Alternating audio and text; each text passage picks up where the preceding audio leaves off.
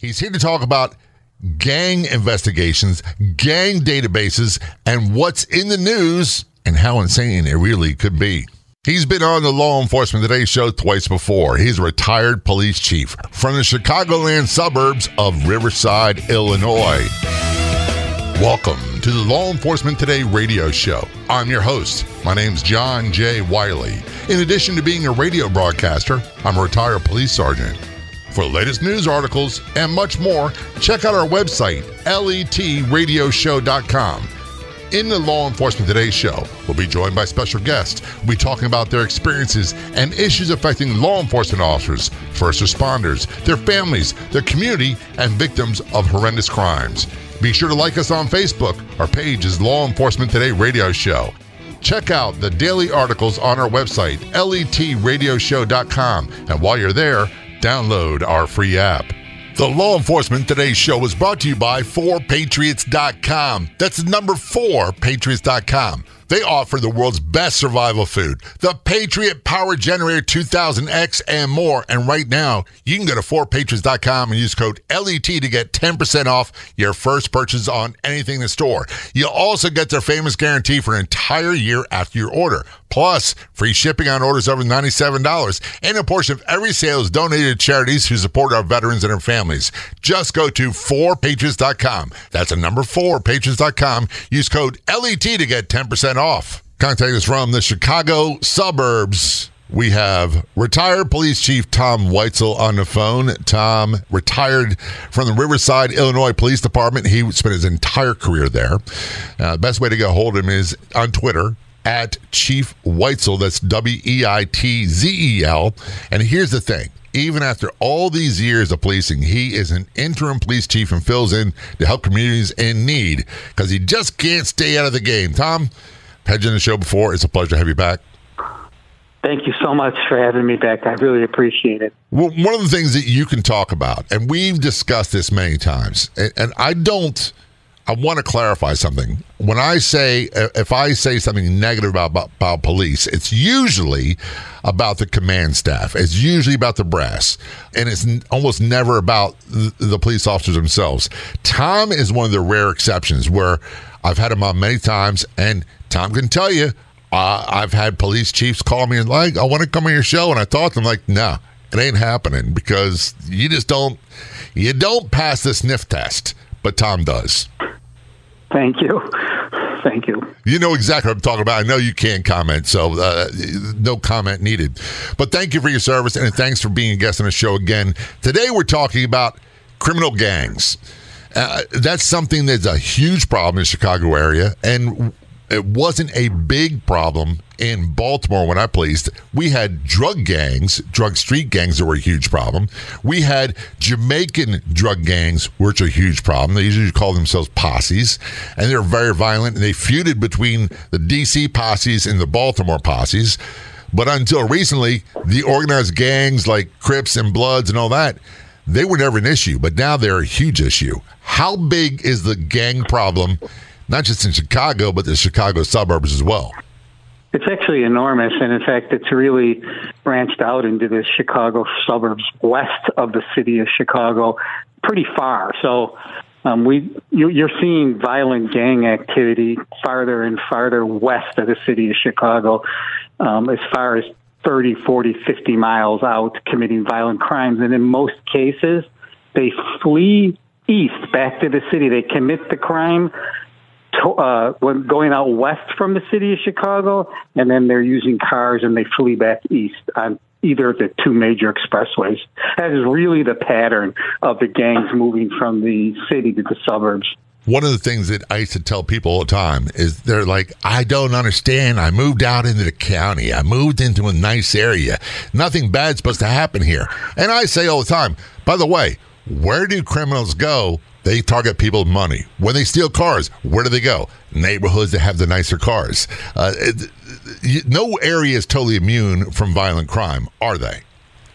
No, and in fact, some of the most wealthiest suburbs west of the city of Chicago have either gang members living in their communities or operating. And one of the reasons is, is some of the parents they want to do good for their kids, some of them. And I used to see this in Riverside at our high school. They would move to get in the school district for the high school to give their kids an opportunity, either educational or maybe some of them were very talented in sports.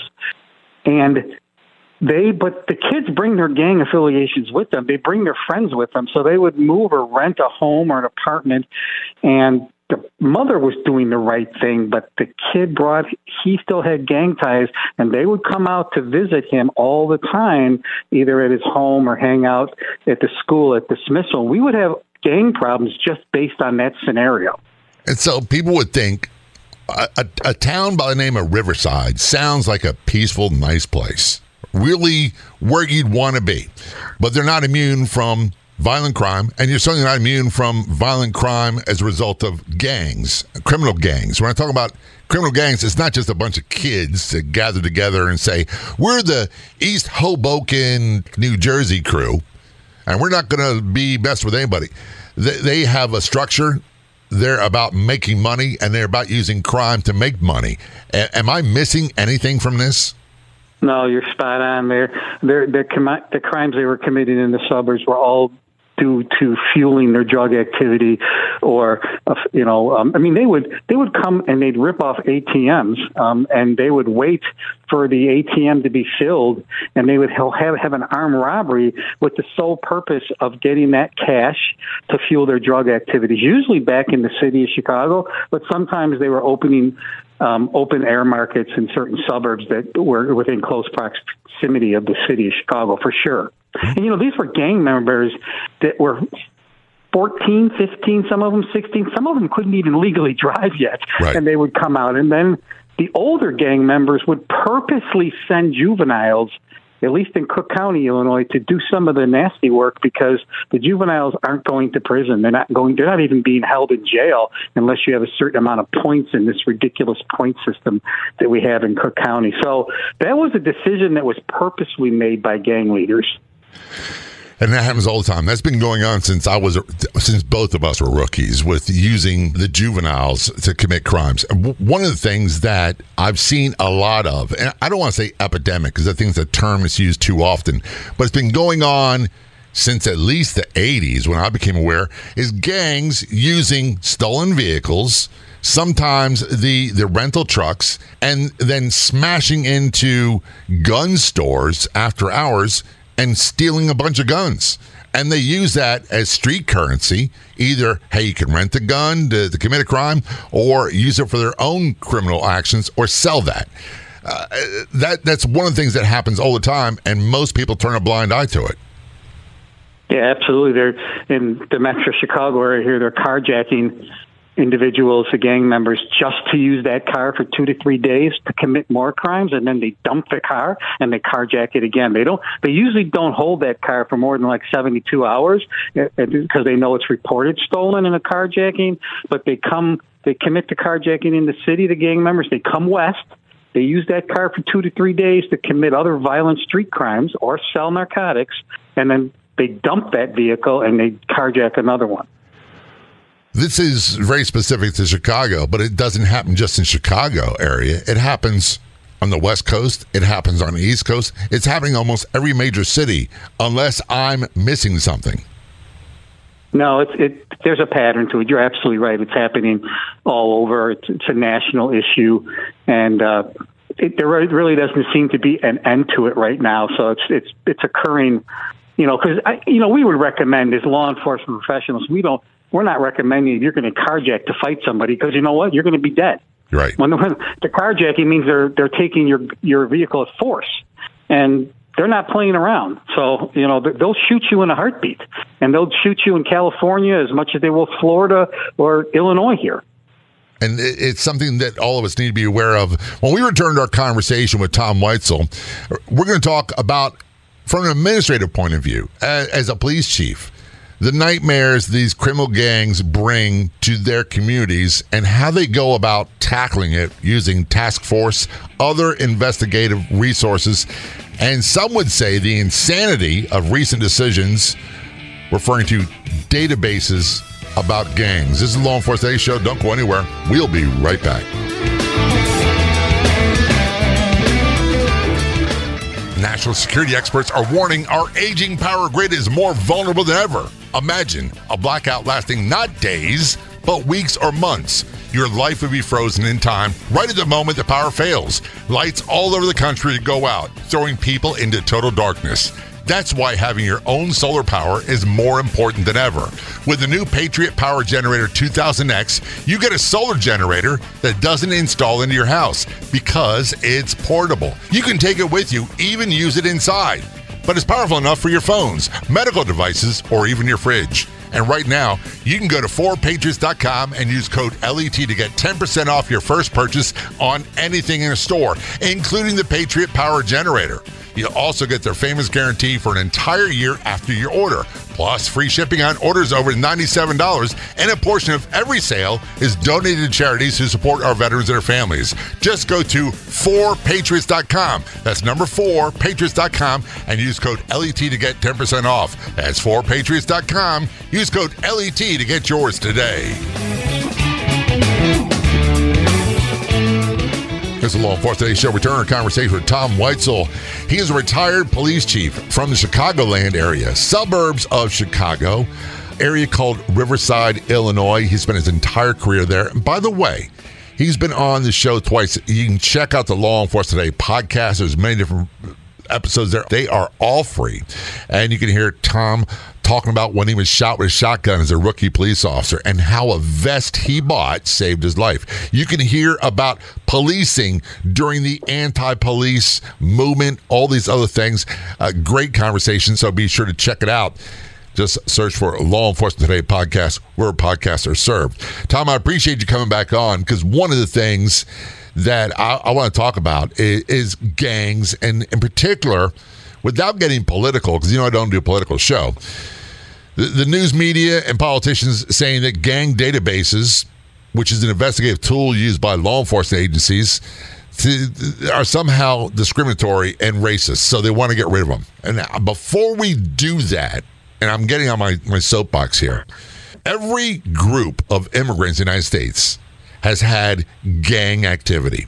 I'm of Irish descent. We had Irish gangs in, in the New York, New Jersey area. We had Jewish gangs. We've had Italian gangs. We've had organized crime of every group, every skin color, you name it. And many of them started as good fraternal organizations that were going to protect, help their community, help find jobs, all those things, and, and got into the criminal element. So, having said that, when they label gang databases as somehow racist and we got to get rid of them because of that, it, it, really gets under my skin.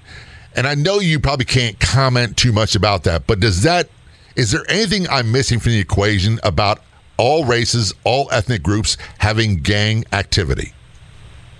No, you're you're spot on again, and I would say about those gang databases that Chicago has a very robust one, and so does the Cook County Sheriff's Police, and there are movements to eliminate the gang database, but what happened recently is they reformed it. But I can tell you, we can't operate without it. I'll, I'll just give you a really c- clear example of that. A lot of the gangs in the city of Chicago were coming to the suburbs because they thought the police were less educated. We right. didn't know the players. We didn't know, and they were right. And the only way that we did that is we had to partner with Chicago, and we did some partnerships with uh, U.S. Marshals, FBI, and we had to use their databases to have our gang officers become familiar with who the players are. And also, when we were hunting somebody down that was outside of our jurisdiction for a crime that happened, we needed the U.S. Marshals' help, and their database of fugitives is expansive and it's on target. But it's just a database with most of the stuff is self-admitted, and the other stuff, other stuff had to fill out paperwork. It's not like there wasn't a trail. Each officer had to justify why they accessed the system system, what they're looking for, and how they're going to use it. So it was well, well regulated. But the problem came in because someone from the outside said, "Hey, we can make an issue out of this." Yeah, they they, they want to make an issue out of it because they say that it was uh, it wasn't um, helping law enforcement and we were abusing it, and people were being put into the system that weren't gang members or got out of the gang and then the police didn't take that individual out of the database, which I found to be completely false. It's not true. Um, they, they would purge the database when the um, individual would either notify us, which was really rare, or more common, a court order would come in from a judge that this individual, uh, you know, is no longer affiliated because they would get an attorney and go to the uh, circuit court, and we would get a court order to say remove them from the system, and we did. So, in fact, we had a time stamp here in Illinois, like for three years, if, if your name didn't get access, that we automatically take it out of the system. So there's there's little steps that that are in place that prevent abuse of these this database. Uh, and people are automatically removed. There's no updates. What are some of the information that goes in there? I know what these are, but a lot of people don't know. They just, oh, it's a young male and he's Hispanic, so therefore he goes in a database as a gang member. No, what goes in those uh, databases, the individual's name, their alias, their mugshots are in there, uh, their last known addresses are in there. Sometimes they'll have their affiliates of who they were arrested with, which is really important because if they were arrested in a mob action and they were arrested with five people, we can link those other gang members to this individual. So co-arrests were listed, were listed charges, what type of vehicle they were driving, um, what the crimes were, and one really, really important piece is the tattoos. Yeah, we would identify that. a lot of individuals from tattoos. And, and tattoos, there's a whole hierarchy when it comes to gangs and tattoos. And uh, some people use the term branding. In the human trafficking, especially sex trafficking, that is a common thing where, where the the prostitutes, for lack of better words, are branded by their pimps. And if someone becomes a member of XYZ gang, quite often there's certain tattoos they have to get, and certain ones that mean certain types of crimes. Am I wrong? No, you're absolutely right. Uh, they affiliated the Latin Kings would be a definite one if you saw the crown on somebody's neck or shoulder, and the teardrops uh, under the eyes were a distinctive mark for usually somebody that had either killed somebody in the past or had you know fired a weapon. There's there's absolute um, hierarchy, as you said, on what appears on the body tattoos of gang members. You know who's really taking the whole tattoo thing to a different level, and a lot of this is modeled after them. Are the the Russian organized crime groups and the American motorcycle gangs, the 1% outlaw criminal gangs with their tattoos. There's prison tattoos. A, a popular one, for example, is a spider web on the elbow. And I, I please, I'm going to paraphrase, but for every ring and a spider web, that would either mean how many 10 years they did, 20 years, the teardrops, how many people they've killed so young people oftentimes will mirror that and say, "Oh, those are really cool. I like that swagger. I want that attitude." And they get those tattoos, and then they come in contact with the real deal, and sometimes the the the consequences are just downright ugly. Yeah, for sure. That that. Um, you could be killed over that. You and me know that, and your your listen, that's your listeners hopefully understand that that that mimicking of real gang members tattoos is a serious issue because they take it seriously, especially for territorial issues. Absolutely. And that goes into the whole colors thing, which we'll talk about in a moment. There's so many levels and, and un- layers of this onion to peel when we talk about violent criminal gangs, whether it be street drug gangs, whether it be Bloods, Crips, Hells Angels, Outlaws, Mongols, Russian, uh, Mafia, you name it. We're going to talk about it. And we're going to talk about more of the database gang tools and task force from administrative level with our guest, Tom Weitzel, retired police chief from Riverside, Illinois. This is the Law Enforcement Today Show. Don't go anywhere. We will be right back.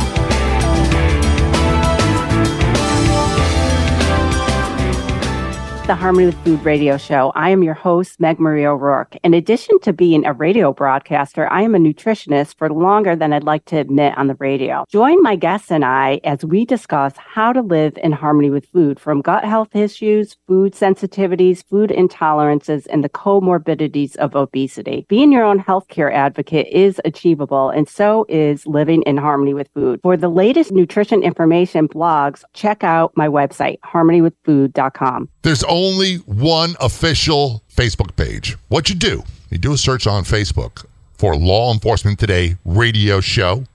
click like and follow. There you'll find updates about upcoming episodes of the radio show. You can contact me. We also find unique, one of a kind editorials and news articles. That is our Facebook page, Law Enforcement Today Radio Show. Be sure to click like and follow. We'll see you there.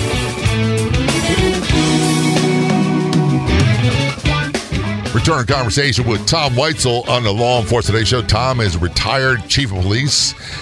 He did his entire career with the Riverside, Illinois Police Department, from rookie all the way up to police chief. He is an interim police chief filling in for agencies that, that have a need, and you can find him easily on Twitter. Look for at Chief Weitzel. That's W E I T Z E L. By the way, Tom's been on the show twice before, and as I said, the Law Enforcement podcast, you can listen to it there for free. Wherever podcasts are served, you'll find Tom in there as well. I want to go into the police chief's point of view, and I, I I get it. As, as, much as I like to poke fun, and sometimes it's it's serious, Tom. There's a different way of looking at things and a different requirement from a police chief point of view than there is the street sergeant or the street cop. When you were a rookie cop and a street cop and then got promoted, things changed. And people say, well, they're not like they used to be. Well, your job's different, isn't it? Yeah, it is different in many respects. A lot of it is just administrative paperwork and then justifying and accounting for things. And when it comes to this task force wedge, when I was put as chairperson, and wedge stood for West Suburban Enhanced Gang and Drug Enforcement. We developed it initially with 11 suburban police departments that were directly within five miles of the city of Chicago, but we had to go to our village and our elected officials and our city managers and sell it because they didn't want us to get involved in this. But gang activity was coming into the municipalities at a, an alarming pace. And we didn't, like I said earlier, we didn't know the players, and and they thought that they could come in and just take over the suburbs because we were uneducated and not familiar with it. So we had to train with Chicago. We had to get their databases we talked about. But I had to go in front of my village board and say, the residents deserve this. And yes, we're going to be involved in this task force, and yes, I'm going to lead it. And you know, you're talking about a um, upper middle class community, Riverside, with 9,000 residents that borders the city of Chicago. Initially, they didn't want that, and I think every other chief had to go and say, you know, you have to wake up. You have to see what's going on in our communities, and we need to address it. And a lot of times, what happens is these, these politicians, and I hold them with the, the, the highest form of of contempt, won't do anything because they don't like the way it looks. Number one. But number two, they won't do anything until they're forced into it, until something tragic happens, uh, until there's a, a, a, murder or a crime of violence that was committed by a gang member, and it, they have no choice. And that you're that's exactly how Wedge got Riverside got into Wedge. We had a street shooting, and we we hadn't had a street shooting the entire time I was chief, and then we had an actual drive-by shooting near a gas station where a drug transaction was taking place, in two o'clock in the afternoon in this beautiful suburb west of Chicago, and that changed a lot of um, minds. In fact, we were allowed to join Wedge, and I mean allowed because my village had to approve that. I had to do the sales job, but we also purchased street cameras as a result of that. Things I never thought that we would see, and it took that shooting for that decision to be made by the elected officials. And unfortunately, that's quite often what is the impetus for a lot of these these I don't want to say the agencies, the street cops, they want to do this thing. They want it. Uh, the administrators, oftentimes, they want it, but the politicians, the city hall, for lack of better words, they don't. And he, here's part of the reason why. And, and I, I say this all the time. I didn't talk to my my now ex-wife about what happened at work because I didn't want her to know. I didn't want her to be more worried. But what I really didn't want people to know, Tom, was that you know, we're, all taught to be fearful of the boogeyman uh, or the stranger in the van, all that stuff. Sometimes it's your neighbor doing really horrific things, and we don't want people to lose sleep over the horrors that happen in their own neighborhoods. Yes, without a doubt, and. Um, you know, sometimes, you know, in my community, joining the gang and drug task force and then being in charge of it, they were afraid it would bring negative publicity to the village. I had to, you know, like somehow that the fact that we're joining this aggressive, and it was aggressive, proactive task force, and not only that, but the local chief from the suburb is going to lead it they are like, oh, you know, what's going to happen to property values, chief? Uh, what's you know, they they automatically just wanted to circle, um, you, you know. Uh, uh, uh, this rhetoric that it's going to affect the community in a negative manner when I thought it would affect it in a positive manner. And in the end, I ended up being right, and I think our elected officials would agree with that. It's still in existence today. So that task force that was started 15 years ago is still currently active. When you're talking about that, going in front of City Hall, and City Hall is, is a term I use for any government agency, whether it be a village, a township, county government, whatever it might be, state government as well, and sometimes federal government as well. But when you say that, Tom, I, I, think of the the old statue, the old cartoon about the, the, the monkeys see no evil, hear no evil, and speak no evil. Uh, that if we don't talk about this, if we don't have Chief Weitzel getting involved in his gang, gang task force, then it doesn't exist. Yeah. And, you know, I, I made a speech when I made my impassioned speech to not only join this task force, but to at its inception, because we were one of the original members, Riverside, but to lead it. Um, I had tremendous pushback just from people saying that these crimes aren't happening, our own elected officials, and just saying that I, we have never seen this. Uh, um, I had one elected official say, Are you going to allow our officers to be supervised by another agency? And I said, Absolutely. When we join this task force, we're going to pick a task force commander. And whether that's from the city of Berwyn next to us or the city of Oak Park near us, we're going to work together as a unit. And I remember them questioning, like, Do you really want our officers being supervised by other agencies? And I told them, absolutely, in the right circumstance, that's yeah. the way it works. I wouldn't have a problem with that. When I was detailed to DEA as a police officer, uh, I had a supervisor who was a, an, an, agent, and they had a supervisor. And then there were sergeants from the Maryland State Police and Task Force. And they outranked me in their agency, but they also outranked me in the task force. And so uh, there's no really set rules, but it wasn't like, uh, by the way, I said, do this or you'll be walking foot somewhere. Uh, that, that didn't happen uh, in that task force. I'm sure it didn't happen with the gang task force either. No, it didn't. You're correct. And the main reason why, Tom, I, I, I want to ask is because they want to get results, and that kind of stuff doesn't breed success, does it? It doesn't. And if you can't play in the playpen with with other agencies and you can't take directions from you know we only put commanders in charge that were qualified. And i mean that. And they weren't i mean one time one of the riverside detectives was uh, in, involved and he was a commander years later was a different commander. But there was a real distinction. You know me as a chief i personally kept the detectives basically out of those task forces and tried to put the street cop in there that knew what was going on and was better because there's a big difference between tactical gang and drug activity and detective work. They're not the same. No, they're not the same. And TV loves to blur that. And they love, look, I love my homicide investigators, the detectives. They did a long time. They worked really hard. They put in lots of hours, but they usually weren't there when when it really got dangerous. They did the investigations. That's what they were good at. Uh, they they were really proficient. They weren't proficient at knocking down doors and, and dealing with armed people, all that stuff that was not in their skill set. Uh, and I'm not saying it's a negative, that's just the reality. You said a couple times, and I get it, uh, uh, that the criminals viewed your agency and some of the suburbs as, oh, it's easier. They're uneducated. They don't have the tools. Let's go commit crimes there. As if somehow they're not real police. And I hate to admit it, there was a time in the city I felt the same way that the, the county officers had it easy. And I didn't realize that they didn't have the detectives to rely on. They didn't have sometimes crime scene investigators to come out. They didn't have, and their backup was a really long ways away. But they did the same thing we did, maybe not quite as often, but they did it all the time. And they paid the price, both physically and mentally. This is Law Enforcement Today Show. We're talking with Tom Weitzel, retired chief of police from Riverside, Illinois, Chicago suburbs. Best way to find him is on Twitter at Chief Weitzel. That's W E I T Z E L. We're going to take a short break. We'll be right back.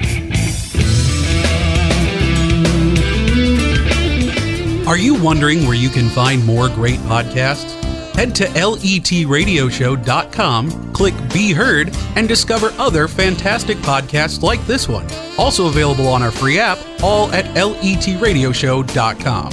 If you're on the Clubhouse drop in audio chat app, be sure to look for me and follow me. My name's John, the letter J, Wiley, W I L E Y. You can also search for at LET Radio Show. That's John J. Wiley, W I L E Y, at LET Radio Show on the Clubhouse drop in audio chat app.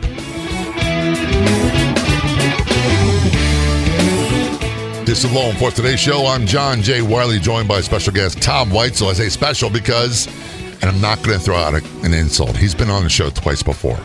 He's retired chief of police from Riverside, Illinois, which sounds like a sleepy area. It's a township in the suburbs of Chicago, Illinois, and he spent his entire career there.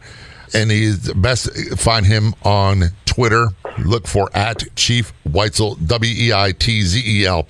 And by the way, you can find past episodes of Tom on the Law Enforcement Today podcast. Uh, just do a search for Law Enforcement Today podcast. There's free, and you're sure to find him and other ones you like as well.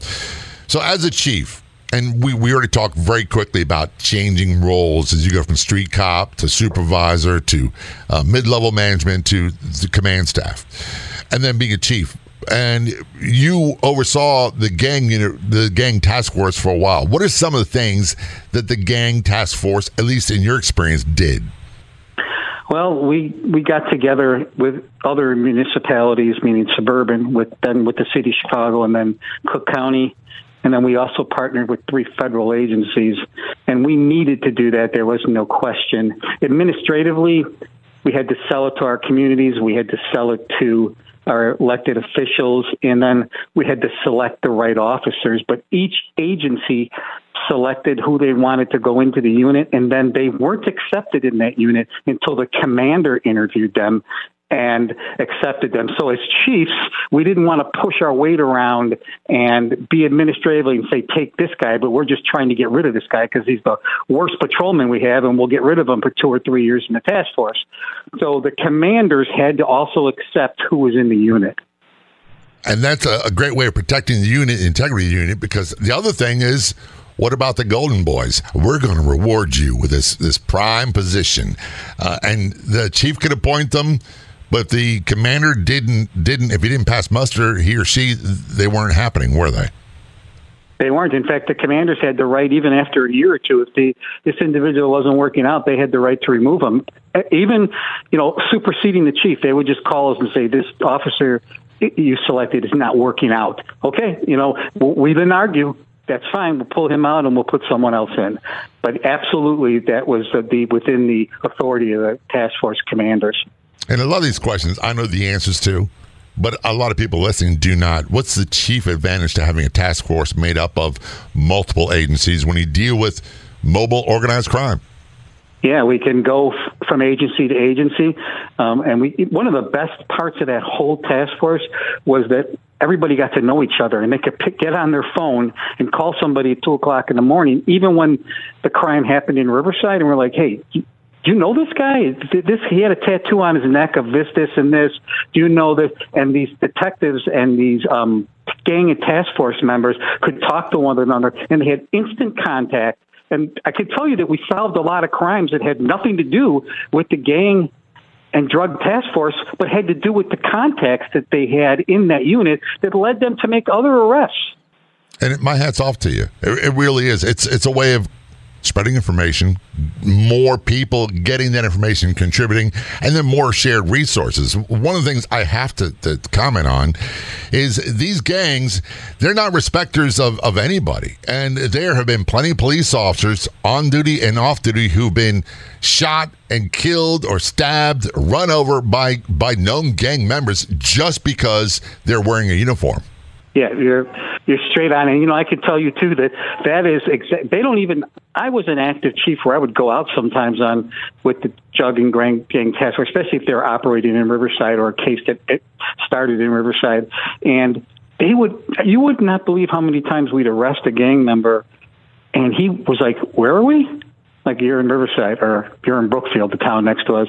They're like, is that, and they would say this, is that in Cook County? Like they had no concept of the borders. There's no, they, they didn't know where they were. They just know they weren't in the city anymore and they came out. So they, they could care less that you're policing a community with $2 million homes or you're policing a community that is, isn't like that. They had, they don't, they didn't even take that into consideration one of the things that Hollywood loves to, to put out there, and I, I have to laugh all the time when my wife, the boss, makes me watch these shows. Let's just say you have a, a homicide, and then you'll have county police on one side and then city police on the other side arguing who who's got it that oh no it's mine. No no it's mine. And we were the exact opposite like no no i think it's yours. And they go no no it's yours because they didn't want it. Uh, and that's part of the jurisdictional battles but when you have task force that kind of evaporates doesn't it it certainly does. Certainly, law enforcement agencies can be known to to try to push something another way because it's less paperwork for you and it's less of a, yeah. less that you have to do, right? But and it's also force, less of the, the part one felony crimes that no one wants. Uh, they, they don't right. want to go in front of their mayor or their city council and say, "Oh, we had a thirteen percent increase in murders." What? Yeah, you're absolutely right. It doesn't happen in a task force. In fact, in our task force, we would deputize the officers so they had complete legal jurisdiction in every um, jurisdiction they worked at. Plus, when when the federal task forces joined us, the U.S. Marshals, they made our task force members. They swore them in as temporary U.S. Marshals while they were in the detail. And that's what happened to me. I got sworn in as a, deputy U.S. Marshal, was detailed DEA, uh, and worked all over state. Worked in Washington D.C., went to Miami, you name it. Tom, I, I, find this whole conversation fascinating, but I want to transition because you're doing some some really outstanding work for a, an organization that's near and dear to my heart. Please tell us about that. Yeah, I was just uh, named an ambassador for the state of Illinois for the National Law Enforcement Officers Memorial Fund. And for your listeners that don't know about that, they have this ambassador program where they try to get police officials, either current or retired, in every state to deliver the message and to help with the National Law Enforcement Officer Memorial Fund in Washington, D.C. In Illinois, there's two ambassadors, but there's only 40 ambassadors in the entire United States. So several states don't even have that. And what our role is, is to assist at the memorial wall during police week. It's to assist at the museum as like a docent. It's to do officer wellness and safety training. We go out and actually do that at different police organizations. And then probably one of the saddest, but for me, probably one of the most satisfying is we assist families with line of duty deaths when the departments request it. It's very difficult, but we, our, part of our role is to make sure that families who have um, lost someone being killed in the line of duty know the benefits that they're entitled to, know how to get their loved one on the memorial wall in Washington because there's a process. One of the saddest things I heard, John, when I joined and then was appointed an ambassador is that every year there's families that call the National Officers Memorial Fund and say, I'm coming down for Police Week in May. Could you please tell me where my son or daughter's or husband or wife's name is on the wall? And they look it up and they're like, yeah, you didn't submit the paperwork or your department didn't submit the paperwork. His or her name isn't on the wall. One of our job is to make sure that doesn't happen. And that that's uh, look, there's no way of gussing that up so it sounds good, but it needs to be done. And, and by the way, if you have if you got a trip to DC planned anytime, and you've not been to National Law Enforcement Officers Memorial Wall, is what they call it, go check it out. It's a moving experience. It was profoundly moving for me. The museum as well, and, and the the wellness stuff that you all do uh, is, is phenomenal in, in very short order. Can you explain what that is? Well, they, they have videos that they, that they produce the the memorial. They have speakers that go out to all states. Uh, they do roll call training on officer safety, um, everything from wearing seatbelts in your squad cars to the operations of the seatbelt. We're even starting to touch on officer suicides and how we can assist with that and we provide speakers for chief organizations for me might you know go to roll call i mean i'll be going to roll calls at midnight so to give a 15 minute presentation just so we can make sure that we're getting the officers the information and knowing what's available to them through our organization. And we also do a little bit of fundraising. I'm not in the fundraising section, but certainly the memorial does fundraising so we can keep the wall and museum going forever. And uh, do you know the website for the National Law Enforcement Officer Memorial Fund? Yeah, it's it's the it's it's it's the National Law Enforcement Officers Memorial Fund dot org, but it's it's the initials. Yeah, I always tell people just do a Google search for National Yeah. Law Enforcement Officer Memorial, and it, Yeah. it'll pop right up. Because I'll be honest with you, Tom, I can't remember the URL. I want to thank you for again your service, and really thank you for being a guest on the Law Enforcement Today Show. Both very much appreciated. Oh, dude, thank you so much for having me. I'd like to thank our guests so much for coming on the Law Enforcement Today radio show. The Law Enforcement Today radio show is a nationally syndicated radio show broadcast on numerous stations once a week and growing. If you enjoyed the podcast version of the show, please do me a big favor. Tell a friend. I'll be back in just a couple days with a brand new episode of the Law Enforcement Today radio show and podcast. Until then, this is John J. Wiley. See ya.